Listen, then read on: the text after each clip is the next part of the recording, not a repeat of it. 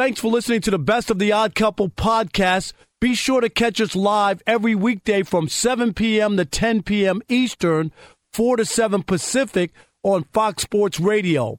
Find your local station for the odd couple at foxsportsradio.com or stream us live every day on the iHeartRadio app by searching FSR. You're listening to the best of the odd couple with Chris Broussard and Rob Parker.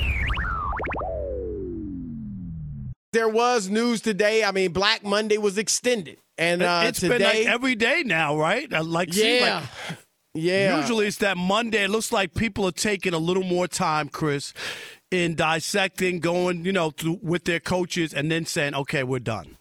I agree with you. I hear you. But this firing today, and I, I think you'll agree with me, of David Culley, the head coach of the Houston Texans, Rob, I think he was not only set up to fail, like they knew from day one that they were likely going to fire him. I think because what what he went they won four games, 4 and 13, and I actually think he did a good job. I mean, you gave him nothing to work with. Rob, we said it all season long. Heck, if Deshaun Watson, if the league hasn't suspended him, and if you're going to pay him, then play him. But they didn't get Deshaun Watson was not available. He didn't sniff the field. My No. God, it never got close. Not even playing. close. So Culley had no chance. I mean, and look, they beat Tennessee. Late in the season, they beat the, the Chargers. They cost the Chargers a playoff berth. Ex- they killed the Chargers. They Right. ran them out of the building. and had nothing, Rob, to play for. And I get it, guys are still trying to impress other teams or even their own teams so they can get a roster spot next year. But still, human nature, once you're out of it, once you're done, especially a physical sport like football where you're getting hit and you're in pain and all this, your body's sore. You there's a letdown that usually comes, and he didn't let his team let down. I thought, I'm not trying to praise him. I'm not saying he was Vince Lombardi. But I think there is no way he deserved to be fired. Well, I'll give you one way. But I think he did a good job. I think they knew he was not going to be a long term term hire. And the only saving grace, Rob, is that he got he's got 22 million coming his way. He's- made five. I think he's got 17 more million coming his way. Nice little retirement package. He's an older coach. So uh, I'm happy for him in that regard. But Rob, this is the only thing that even remotely justifies this move to me. And I don't even know if this does because obviously there's a lot, still a lot of concerns about Deshaun Watson legally. You know, even are you concerned about his character and things like that?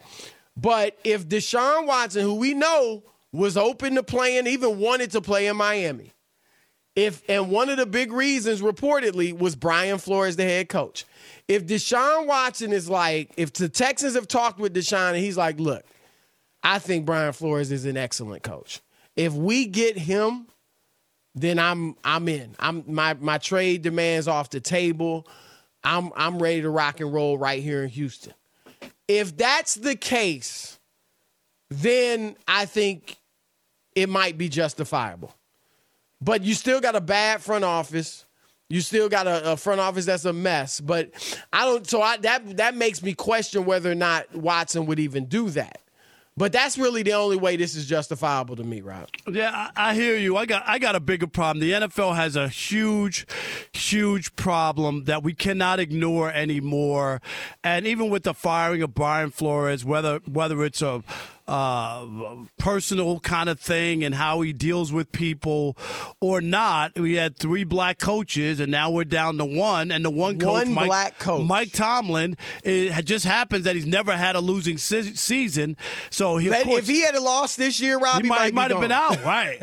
but he's the only one that gets to stick around. And and I do have a problem. I have a problem with it. And you're right, David Culley. It, it was basically uh, just can you hold this place? Right. And it's not right. And and then here's the other thing, Chris, that we hear all throughout the year. And it's a double standard. We talked about some of the wins that they had, the one against the Chargers that probably cost them the playoffs. But then all year we had to hear about Dan Campbell. Dan Campbell won less games than Right. Culley, Chris. With better with better players. Right. Okay? With a quarterback who was a two-time Pro Bowler who went to the Super Bowl. He won 3 games and what did we have to hear? Drew Brees, Troy Aikman praising Dan Campbell Right. every weekend about how damn hard the Lions played. They won 3 freaking games. And nobody is even batting an eye that Dan Campbell gets to stick around or that that wasn't good enough. I got a problem with it. I, I I'm with you. Now look, I've said the same thing about Dan Campbell. I think I don't think he should have been fired. I think they played hard, but I feel No, it was the exact consi- same right. story with Culley. No, they I played it. hard. He shouldn't have been fired either. But but you So that's I, what- I hear, you. you. I'm, I hear you. If you're you're consistent, but what I'm saying is the league and the owners, Chris, aren't consistent.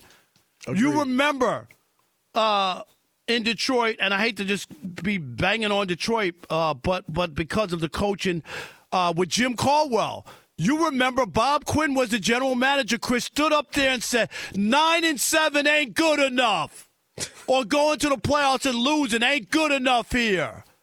And they hired Matt Patricia, who barely won nine games in three years. Right. And they chastised uh, Jim Caldwell. Great point. And and here's what I'm saying. My last point. Until the players, Chris, and I get it, their job is to play. I get it. I'm not asking them to stand on their soapbox, but as long as you turn your heads to close to 70% black players and continue to allow this to happen without speaking out, without keeping score, finding out what owners don't treat black people and management and coaches the right way. And when you have a chance, Chris, when you, I'm not talking, when you have a chance to make a difference as a free agent and go to some of these places and you hold these teams accountable, I guarantee you it'll change. That's the only time it's going to change. Is when you start going, you guys have a horrible history of hiring minorities, of promoting minorities, and, and giving black coaches a good opportunity. You know what? I think I'm going to go to that organization. They're offering me the same thing, but they treat black people better. And and this is a problem in the NFL. There's no reason we should be here. This isn't the National Hockey League where you don't expect to have any black coaches, Chris. Right, One right. black coach? Shameful. I- Rob, Shameful. I am with you. and remember, what did Frederick Douglass say? Power concedes nothing without a demand. Right, And that's you- what you're saying. The players need to demand it. It's unfortunate that it has to come to this, right? It shouldn't be that way. You should hire guys based on their merit, their resume, their We- we- qualifications, we, all wish, that. right? All of that. That's what But- we want everything right. to be. Absolutely. But and, and Rob, here I'm going to say it this way. I don't think it should be on one individual player to say like, "Oh, I'm not going to this team because they've never had a black coach." That might be his only offer. You know, it could be a low level guy. If it's a superstar, he may really have a good relationship with a white coach or a GM somewhere else. So I'm I don't I don't put it on an individual player. I say the players in mass. At least the black players. It'd be- great, and I think a lot of white players would come along. But the black players in mass. You got a leader of the Players Association who's black, DeMaurice Smith. They should come together and make some type of stand. And even if it's not playing games, uh, holding out for the season, whatever it is, this is ludicrous. This is ludicrous. And we've seen it, Rob. I mean, Joe Judge, when he got hired, we talked about it. This dude's what, 37 years old at the time. Been a special teams coach, and I know there have been a few like Harbaugh and all that that were made the jump. But for the most part, you had to be a coordinator. Chris, I, I have no zero respect or uh, with the players union. They couldn't even back up uh, Colin Kaepernick.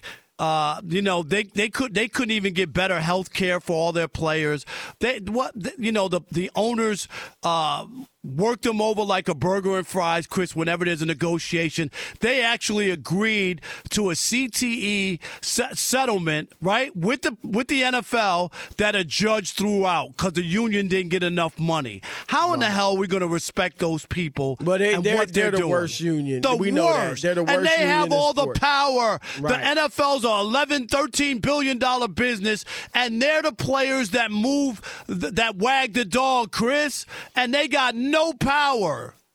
And, and you hate to see, you know, I hate to put coaches in this position because you don't want a coach, a black coach, being hired and then the feeling, oh, he only got it because he's black.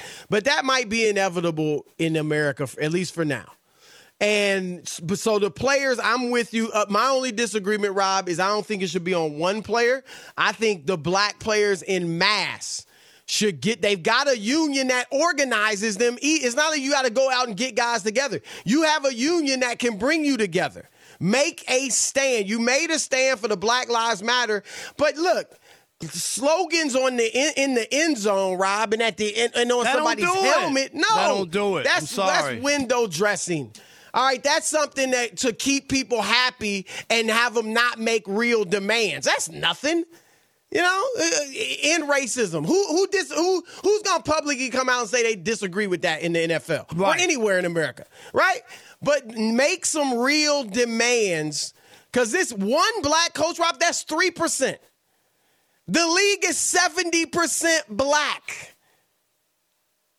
70%. I'm not saying 70% of the coaches should be black. But it shouldn't I be think one. there's some medium in there with, with 13% of the uh, population, with 70% of the NFL. There's somewhere in between there that that is m- m- feels right.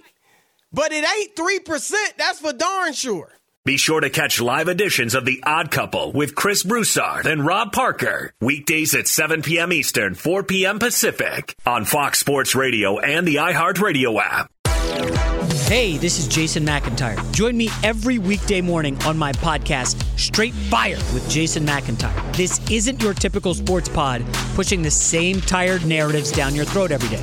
Straight Fire gives you honest opinions on all the biggest sports headlines, accurate stats to help you win big at the sportsbook, and all the best guests. Do yourself a favor and listen to Straight Fire with Jason McIntyre on the iHeartRadio app, Apple Podcasts, or wherever you get your podcasts.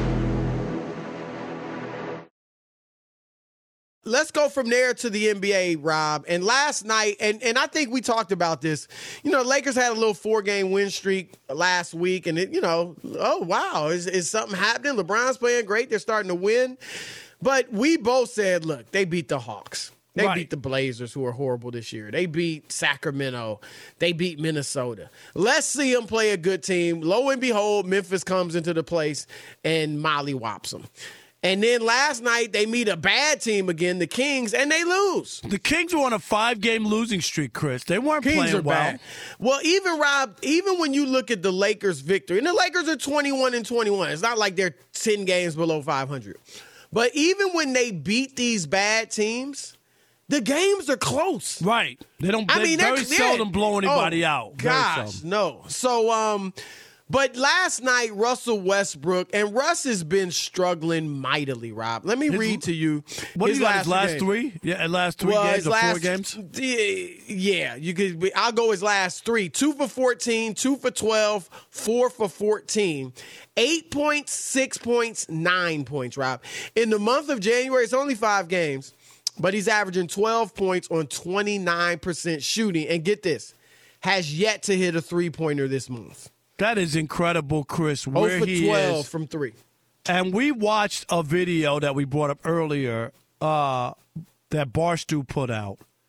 And Chris, I like it, it's it's an embarrassing video. It's shocking because the misses are incredible off the top of the backboard. And it's only Lakers, Rob. It's Right. not like his career. No, no, this is this is this year.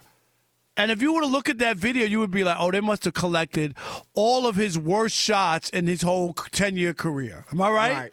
But but even for that, and and and I you look, I like Westbrook. I mean, I've, I don't I don't like what he, the way he's playing with the Lakers. I don't think he's a fit. But I've always you said that from day one, though. Icon, right? But he's gonna be an icon just for the triple doubles and all that. But uh, Rob, I that was way too many air balls for a career. I don't think you'll find. I mean, LeBron every now and then will shoot an air ball, right? No, that was Um, it, was unbelievable. not- that was I don't know how many air balls it was. It was tons. And then you said it, the bricks off the top of the backboard. Off the top. yeah, it, it was bad. And and last night, did you see what they did to him in Sacramento, Rob? Every time he got when he was introduced, and I know you remember this song, they played "You're as cold as ice." Oh yeah. Who like, like, right? Yeah, yeah, yeah. I don't remember who that was. Alex, Is you that can find Chicago? it out. It, that sounds like that sounds about right. Air- Chicago. Cold Sounds about ice. right. But then they'd play every once in a while, Ice Ice Baby. Ice Ice Baby. Like they just throughout the entire night They let him have just it. rode him. And um, Rob, I, I'm gonna say this. Look, I I think, and then I know you want to get into who you think's to blame for this whole debacle. But I, I just think Russell Westbrook, and I've said this for years. This is not new. This is not since he's struggling with the Lakers. His legacy, he's an individual spectacle. Like he's gonna go down as just this incredible phenom who wasn't greatly skilled. I mean, we saw that you you talk about the air balls and the bricks, um, but was so athletic, so Yep. energetic, so determined, played so hard that he did something that no one else in the history of basketball has done. And I know I've said it myself. Getting a triple double today is easier than ever because of the long rebounds and that guards can get now because so many threes are taken. But still, nobody's done it, Rob. And this dude's done it what, 4 years? So I do give him credit for that and I think 30 years from now, people will look back and unless it becomes commonplace to average triple doubles, you know, a, a few stars do it. People will look back at Russell Westbrook and say, "Man, this dude averaged a triple double four freaking seasons." Just like we when we talked about Oscar Rob, what was the first thing we thought? Triple double. It wasn't he won the championship with Kareem. It was triple double. And so I think that's what it'll be for Russ. No, I, I get all that. I, I just think sometimes when you watch somebody and it's as bad that he struggled, I don't know if everybody watched him as much, Chris, when he was playing for some of the other teams and now that he's with LeBron. I just think it's just because they were they they expected to have this great team and have a chance to win and it's just not coming together. So I think that's why it looks worse. You know what I mean? I'm sure that he's gone through this, and as you said, not as skilled, but athleticism is, is tremendous. Um, what I'm going to say, though, is if I'm looking at this team and the way it's put together, I'm going to put the blame on LeBron James. Wow. I'm going to call LeBron James the Dr. Frankenstein of the NBA. He's the guy who put this monster together. He's the guy who's the GM. He's the guy who signed off. He can't say that, oh no, you know, this is the front office and I had nothing to do. I was sitting there one day and they called me and said, You're getting Russell Westbrook. No, I don't believe that for one second. And there was a talk. There were pictures that they posted like that, a powwow uh, with meet, Anthony yep. Davis. Am I right, Chris? And he Yep. was there and they portrayed it like he was putting it together and he talked to everybody and Hey, can you do this? Are you going to be able to bend and play this way for us? And this is going to work. He told everybody who criticized it, keep the same energy, go back, all that. When there was, remember, there was the talk that he was going to play power forward. Yep, Remember that came out? yep, all that. So now, and and LeBron's playing great. That's fine. But he's the Dr. Frankenstein. He put this mess together. He wanted the name of Russell Westbrook over a Buddy Hield. Who wants a Buddy Hield? Even though he probably fit in better with his perimeter shooting, he didn't want him. He wanted the four players on the top 75 to be on the Lakers. He said, look at the Nets. They don't have a Buddy Hield. They got three stud stars. I'm going to build my team with that. And most NBA people criticized the addition of Westbrook. It wasn't a second guess, it was a first guess. Uh, it was head scratching, Rob, when we heard it. Before they even traded for him, just the, the report that yes. they were talking about trading for Westbrook, everybody was like, no, no. Because I, I thought it was comical. Like, I, I shot it down right away, and I didn't think it was to happen, Rob. I was like, no way. No way they're doing that. Now, here's what I was told I was told that the front office wanted Westbrook that they were talking about Buddy Hield as well, but that they wanted Russ over Buddy Hield. I was told that LeBron, uh, it's been reported that he was the driving force behind it. Maybe it's true. I'm just telling you what I was told. I was told that LeBron was not the driving force. What I was told is that he he was fine with either guy. He was like, look, I've always liked Buddy Hield since Oklahoma. That'd be great. But he was totally in on Westbrook too. Like he wasn't, no, no, no, our games won't match. He was he was in on it. And like you said, we saw him meet with Westbrook and Anthony Davis and all that before they even made the trade. So um, so he had to have a bit of a want. sign off, though. Yeah, I mean, he you, definitely signed off. Yeah, okay. he definitely, right. he de- at the very least, he was like, yeah, we can make this work. And what somebody told me today was that where because I don't think LeBron deserves blame. I'm not where you're at. But what somebody told me today was that where LeBron the blame with him lies, and this is somebody close to the situation, right? Said in him thinking he's so good that I can I can make it work with Russ. This like basically, I can make it work ago. with anybody. Right, right. You know, and and if you look at LeBron's past, Derrick Rose, uh, Isaiah Thomas, you know, the little Isaiah Thomas, not the legend, all these guys bringing in, and Rob, you, all those guys, I never thought they'd be able to play with LeBron because of the way LeBron plays. Right. Kyrie could do it because he was such a great shooter. But if you're a ball dominant player like Isaiah, like Derrick Rose, like Russell Westbrook, I just don't see the match with LeBron. And LeBron felt like he could make it work. So that's that's what I was told today by somebody close to this that that's where they think his blame is. Yeah, I'm going to say that uh, he got starstruck about names over. Sometimes it's not always about the big name. And for everybody else, Chris, to look at that and just about, I'm not saying everybody, but just about. No, it was just, yeah, yeah. And everybody else went, what? Like LeBron didn't pause there for a minute and think, maybe I am like overdoing it. How could so many people push back on this, right? Chris, so many. Right. And he pushed back on the people that pushed back. Yes. And now what? So I think, I, again, LeBron is to blame. And uh, because he's the de facto GM. That's what I believe. All right, I, I, put the blame on the front office because even if LeBron, and again, I'm told he wasn't pushing for it, but even if he was, you're the GM. You make the LeBron is locked up. He's got what I think two years left on his deal. He's not going anywhere. You, you, know he's not leaving the Lakers just for family and lifestyle reasons. So I think if you're going to put blame, it's on the front office. Be sure to catch live editions of The Odd Couple with Chris Broussard and Rob Parker weekdays at 7 p.m. Eastern, 4 p.m. Pacific on Fox Sports Radio and the iHeartRadio app. All right, Rob. Let's get into this now. I don't know if you heard about Josh Allen his issues, uh, the Buffalo quarterback. He has some circulation issues.